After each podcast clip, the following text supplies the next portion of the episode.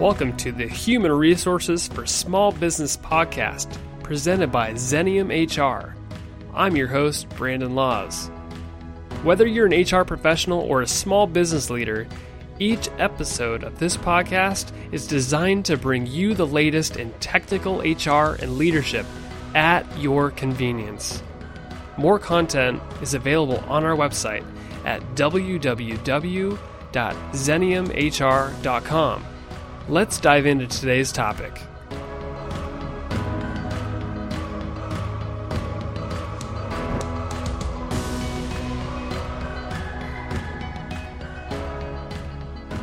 Welcome to the HR for Small Business podcast. My name is Brandon Laws. I have a special guest with us, Dan Grinfuss. He is with Buchanan Angeli, and he is an employment law attorney. And we are here to talk about the new proposed Fair Labor Standards Act that the Department of Labor proposed recently. So, Dan, welcome for one. Well, thanks. Thanks for having me. Great to be with you.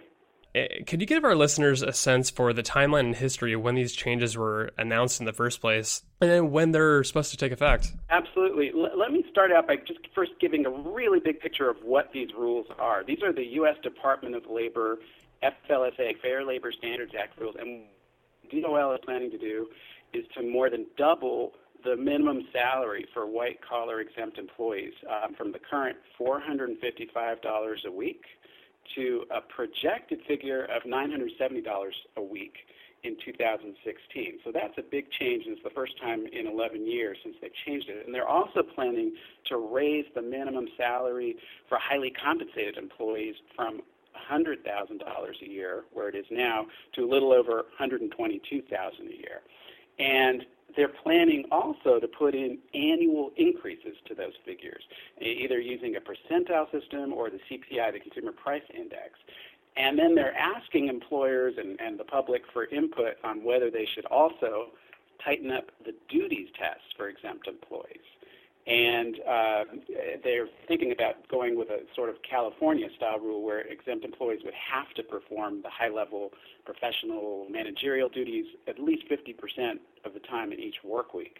And so this is really big. Uh, we know for sure that the salary will be going up soon, and this is going to impact almost every workplace in the U.S.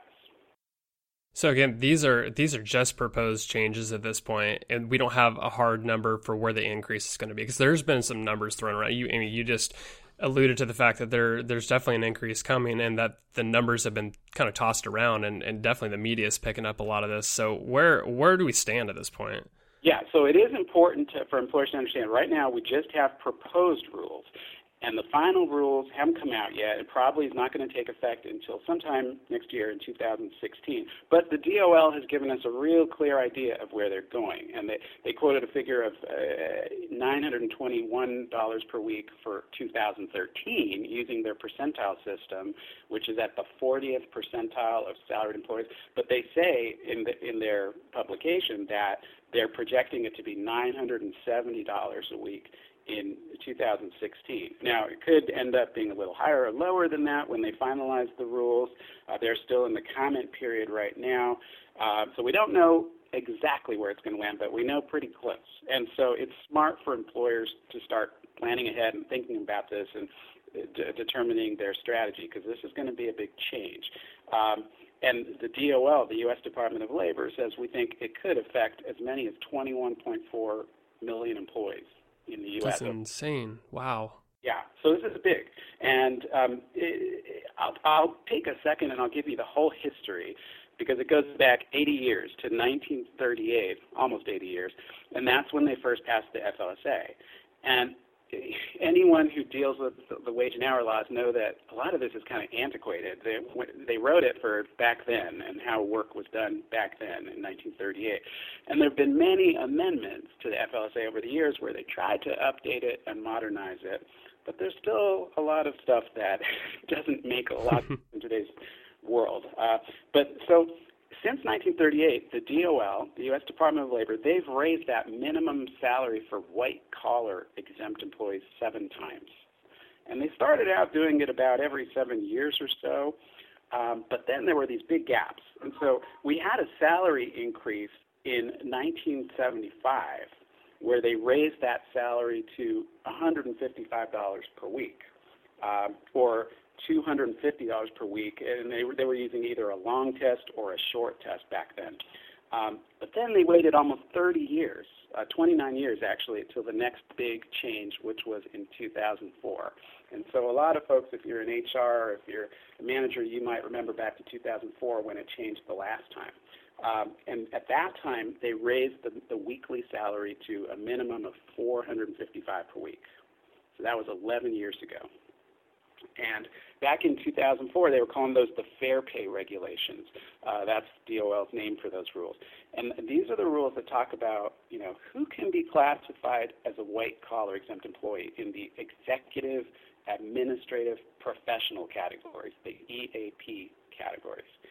And they said they were going to plan to update that salary more often, that they weren't planning to wait another 30 years. But it's taken 11 years, and we're still at that same place now, at $455 per week. And so it's never gone up with inflation. And you know, the DOL says, hey, that that salary is the same as 23,660 bucks a year, and that's below the poverty threshold for a family of four, which is actually a little over 24,000. And it's also below the 10th percentile of full-time workers.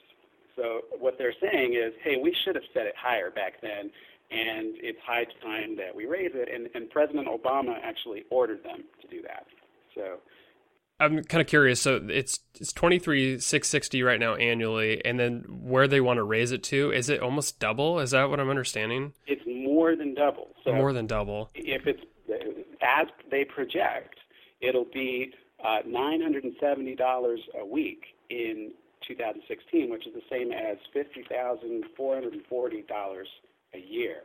So it's a big change. Um, and, you know, President Obama ordered them to do that last year. In, in March of 2014, he signed a presidential memorandum that said, I want you to, you know, DOL, I want you to update these white collar regulations.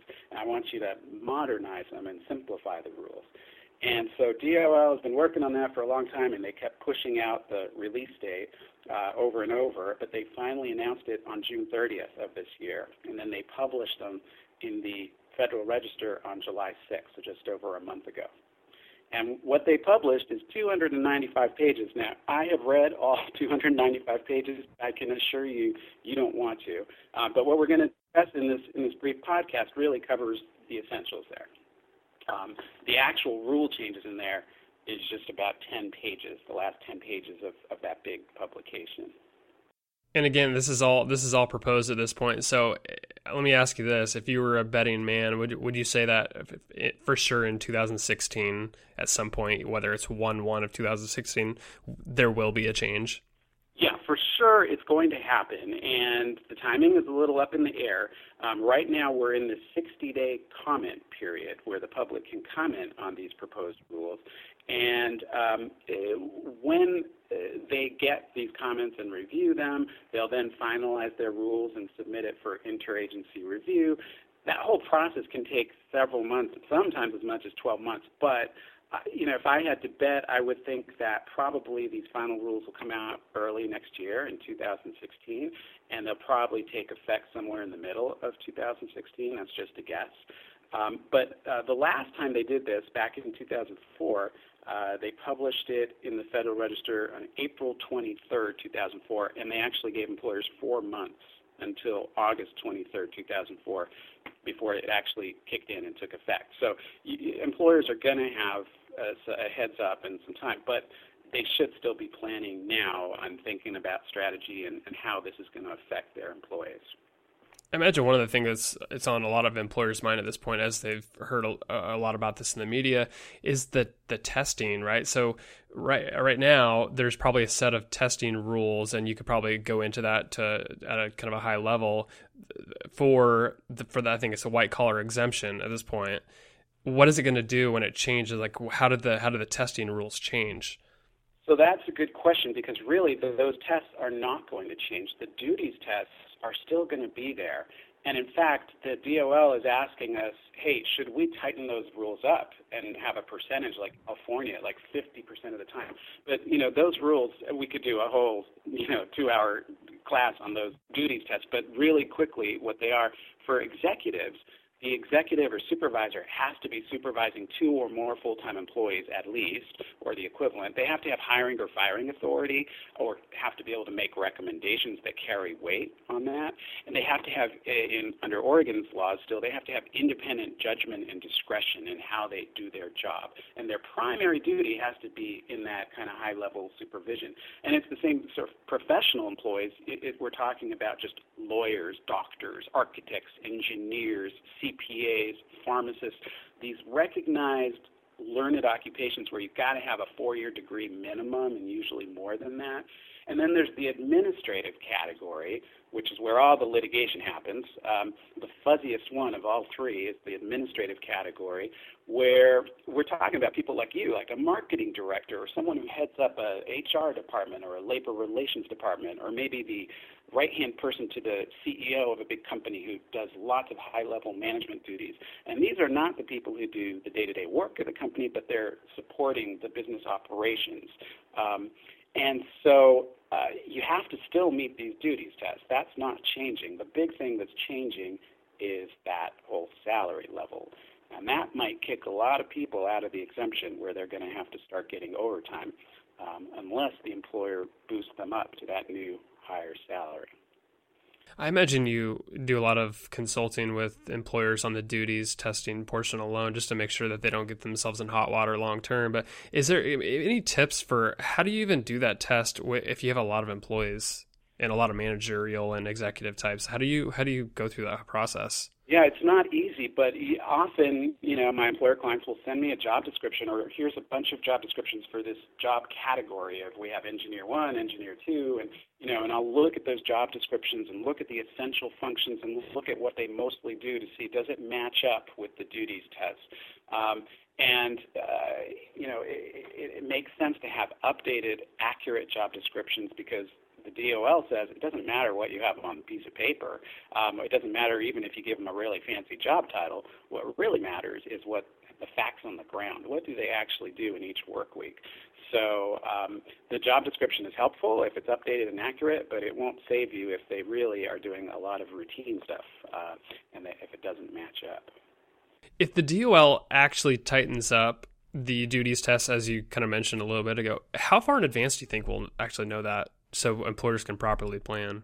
Oh, we'll have several months. You know, before when they issue the final rules, we'll have several months before it, it goes into effect. My guess is that they're not going to do that this time because they didn't put that in the proposed rules. In the proposed rules, they just said, hey, give us your feedback. We're thinking about tightening up the duty test, something like maybe California with a percentage. Because um, right now, that test, the primary duty test, is pretty loose. It says, you know, generally they should be doing it half the time, but sometimes they'll still qualify even if they do exempt stuff less than half the time. And sometimes it could be only 10% of the week that they're doing provision, um, and they still could qualify if that's really their primary purpose. And there's a lot of these working kind of assistant managers or middle managers who are they're flipping burgers right by the other people, and they're you know ringing up people at the cash register and stocking the shelves and doing, and that's where a lot of the litigation has happened. And so in California, a lot of those people end up being non-exempt, and there've been a lot of class action lawsuits because of their tighter rules. And so that could be a big change, but my guess is that they'll probably wait for the next rulemaking to, to change that part of it. Um, that's just a guess. But we'll know we'll know ahead of time. We'll have a heads up. I've seen it in the media, and I'm sure you have as well, in all these articles about that are coming out about this proposed change. But there's a lot of stories out there saying that the overtime rules are changing. What do they even mean by that? Yeah, so technically they're wrong. There's a lot of shorthand references like that that you hear in the news, and they say, "Oh, the the overtime rule is changing," um, but that's actually not true. The overtime rule is the rule that says, you know, if a non-exempt employee works over 40 hours in a week, they have to get time and a half. And so that's staying exactly the same. Nothing about the overtime rule changing. That's been in place for 80 years uh, almost under the FLSA. And most of the states follow that, although, you know, California has daily overtime and Oregon has daily overtime for certain manufacturing employees. Um, but that's the general rule that, that most states follow, anything over 40 hours. So nothing about that is changing. Um, what is changing is that they're tightening up these rules for the white collar exemption.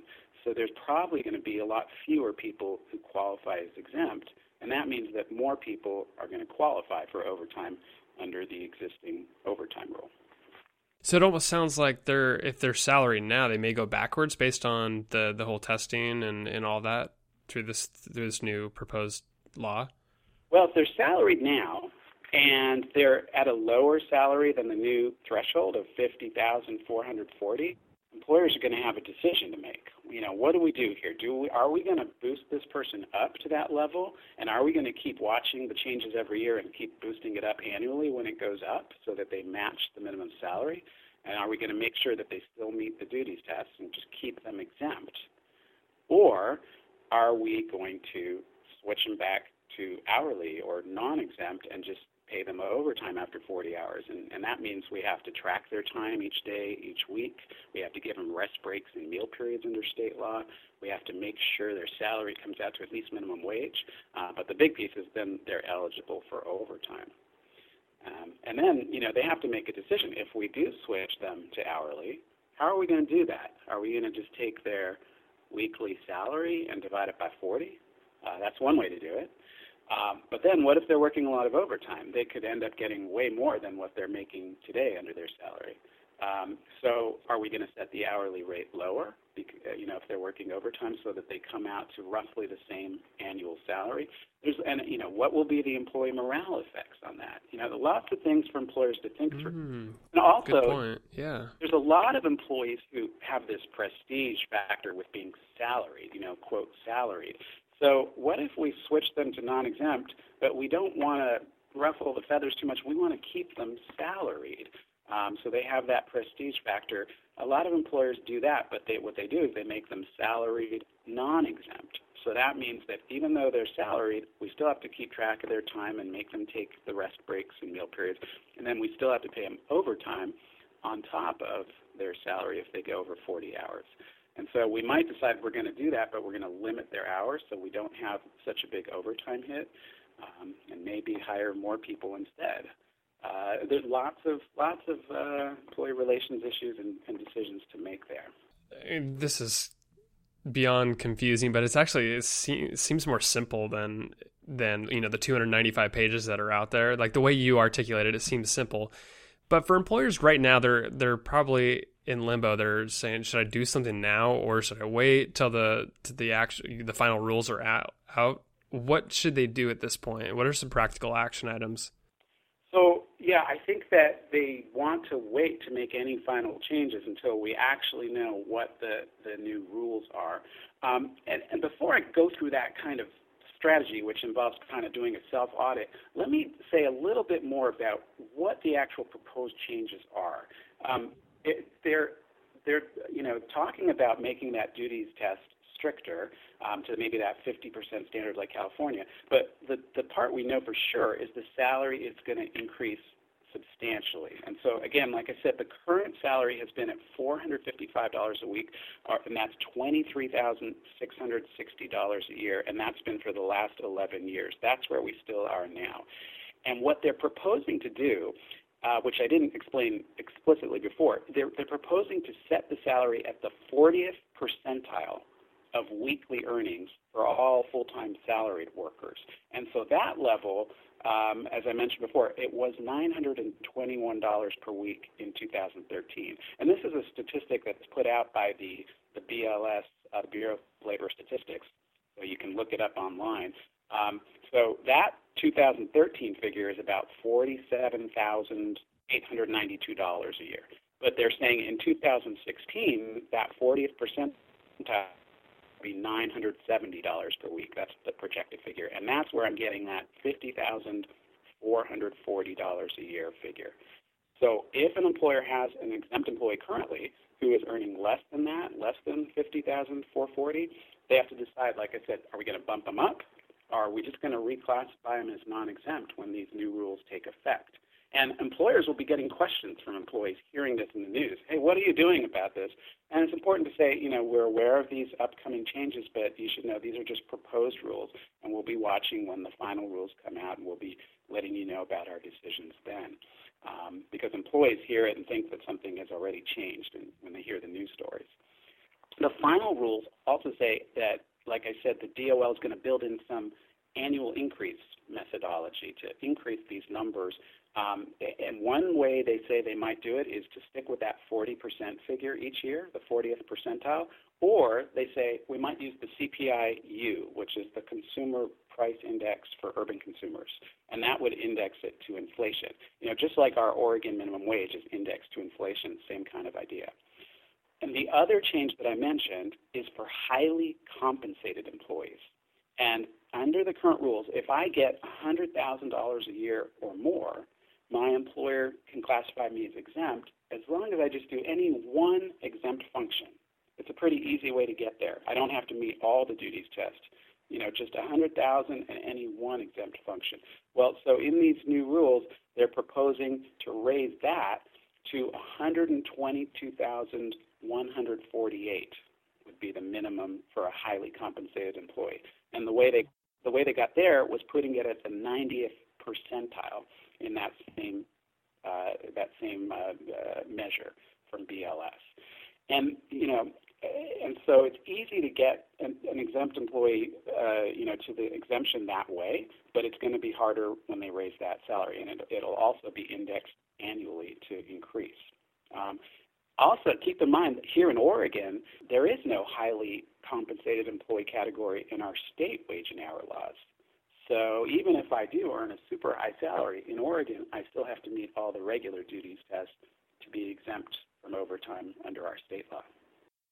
Very interesting. Yeah. So, I mean, these these are obviously um, not final at this point, but those are some big changes. Yeah, yeah. And so the things that employers should be doing right now.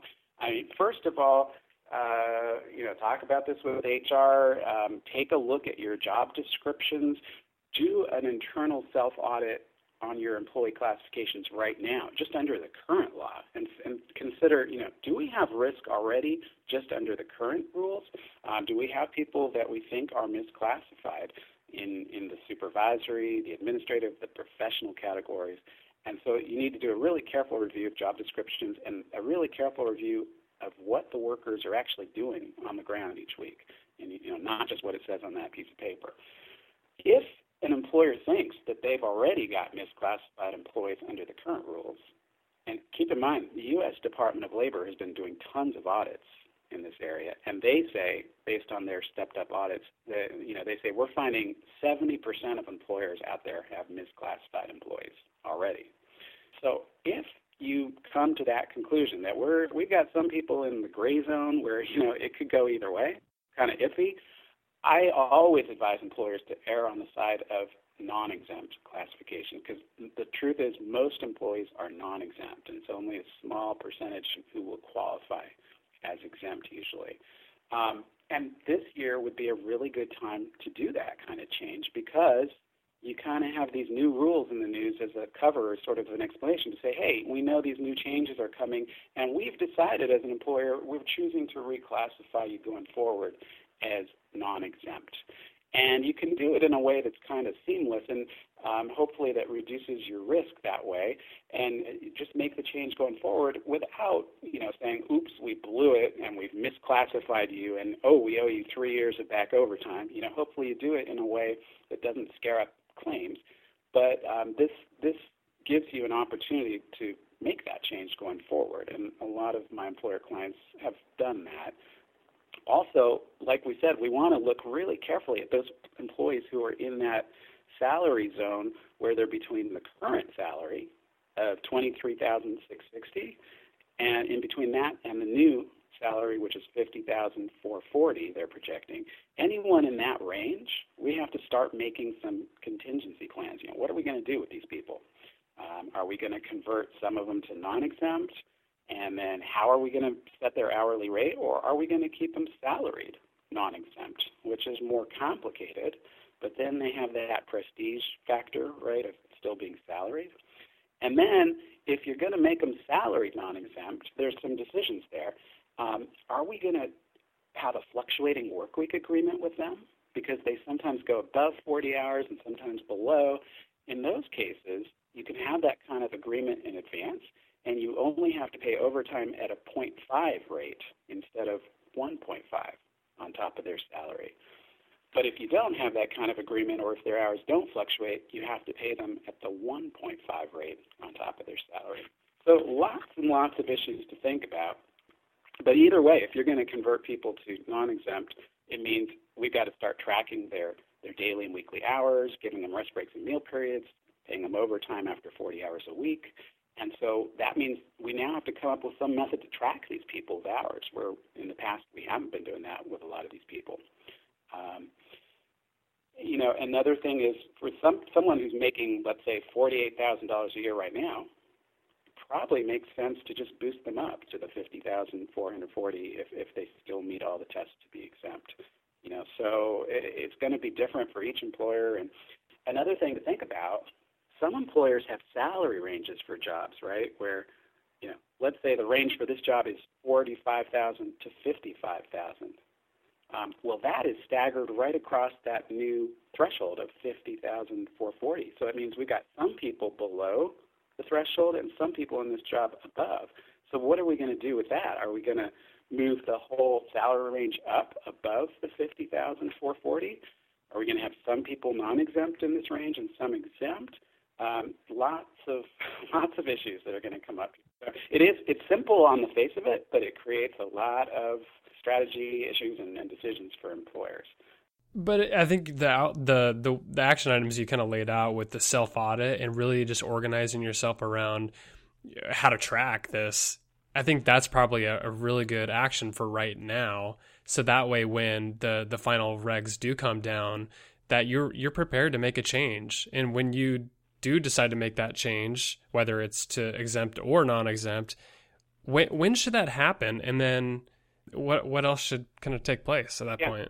Yeah, you're absolutely right. The advanced planning now is going to pay off because you're only going to have a few months once the final rules come out and to do and a lot to think about. So on the timing, um, I wouldn't convert anyone right now. If you're confident that they're properly classified right now, I would wait. I would start maybe thinking about revising job descriptions and doing your self audit and, and consider doing that self audit under attorney client privilege, right? You know, talking with your labor and employment attorney throughout that process to keep it a privileged, um, you know, so it's not something that's discoverable. Um, that's usually a good option here.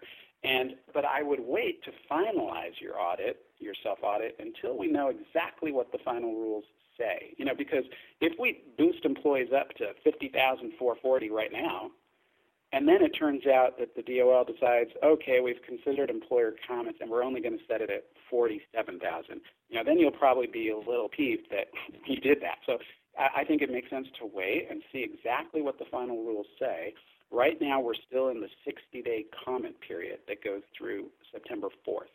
And by the way, if you want to submit comments, you can go on the DOL website and read these rules, and it tells you how to submit comments. And there's organizations like SHRM, SHRM, that have asked to extend the 60 days and have a longer comment period, so it, it might get extended. But after that comment period, DOL is going to review all the comments, and then they'll draft their final rule and have it reviewed. And um, probably will be, you know, several months into 2016 before there's anything final. But like I said, this year could be a good time to change your classification if you know or you strongly believe that someone is misclassified already. So, you know, bottom line, we don't have the final changes and anything final yet, but we know this salary is going to go up dramatically. And so employers should be planning for that right now. And you should work with your friendly Xenium HR consultant or your friendly labor and employment attorney and get going on, on your planning. And so, speaking of that, Dan, we appreciate you being on the podcast for one. I mean, you're a, a, wealth of knowledge, and we definitely appreciate you. Give out your information, if if you will, I think people would probably love to get in, get in contact with you if they have a need. Uh, sure. Uh, so it's Dan Grinfuss, and I'm with Buchanan, Angeli, Altschul, and Sullivan in Portland.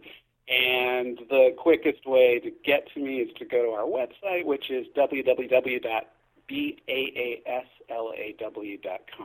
So it's B like boy, A A S L A W dot com, baaslaw.com. And we'll make sure to put up uh, a link to all that contact information for the listener for as well. So Dan, appreciate you being on the podcast. Um, definitely excited and, and, anxious about what's what's to come. Yeah, big changes, and, and thanks for having me.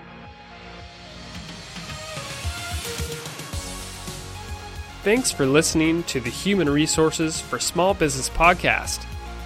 Subscribe to this podcast and leave us a review on iTunes, Stitcher, or wherever you listen to podcasts. Also, be sure to check out our blog at www.xeniumhr.com forward slash blog and follow us on Facebook, Twitter, and LinkedIn to hear about the latest in HR and leadership. The information on today's episode is for educational purposes only and should not be taken as legal or customized advice for you or your organization. This podcast is hosted and fully produced by Brandon Laws, that's me, and created and owned by Xenium Resources Inc. For more information or to contact us, visit www.xeniumhr.com.